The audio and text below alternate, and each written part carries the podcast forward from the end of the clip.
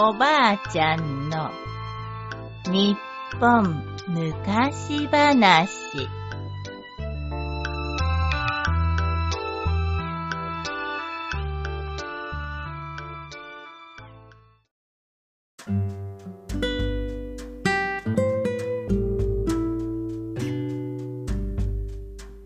弘法大師の焼き栗。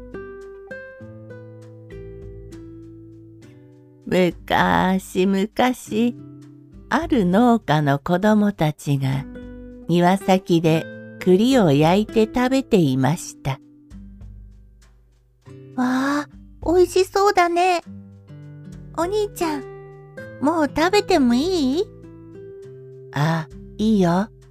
でも、暑いから気をつけなよ。そこへ旅の途中の弘法大師が通りかかりました。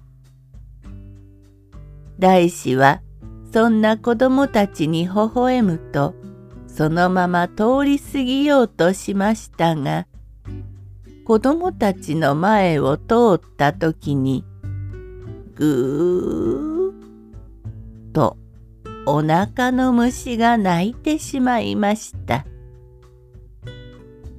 それを聞いた子供たちは笑いながら大師に言いました。あはははお坊さん、お腹が空いているのかい？大師は恥ずかしそうに頭をかきながら言いました。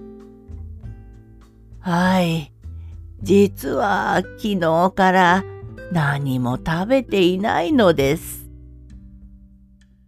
すると子供たちは大師に焼いた栗を差し出して言いました。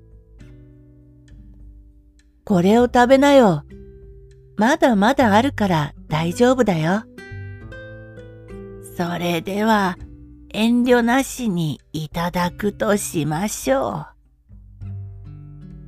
う。こうして大師は子供たちに焼き栗をごちそうになりました。焼き栗を食べ終わった大師は真っ黒に焼けすぎて子供たちが捨てた焼き栗を拾うとそれを地面に埋めました。あれ？お坊さん、焼いた栗を植えても芽は出ないよ。大師はそれには答えずにっこり微笑むと子供たちに焼き栗のお礼を言ってまた旅へと出かけていきました。さて、その次の年のことです。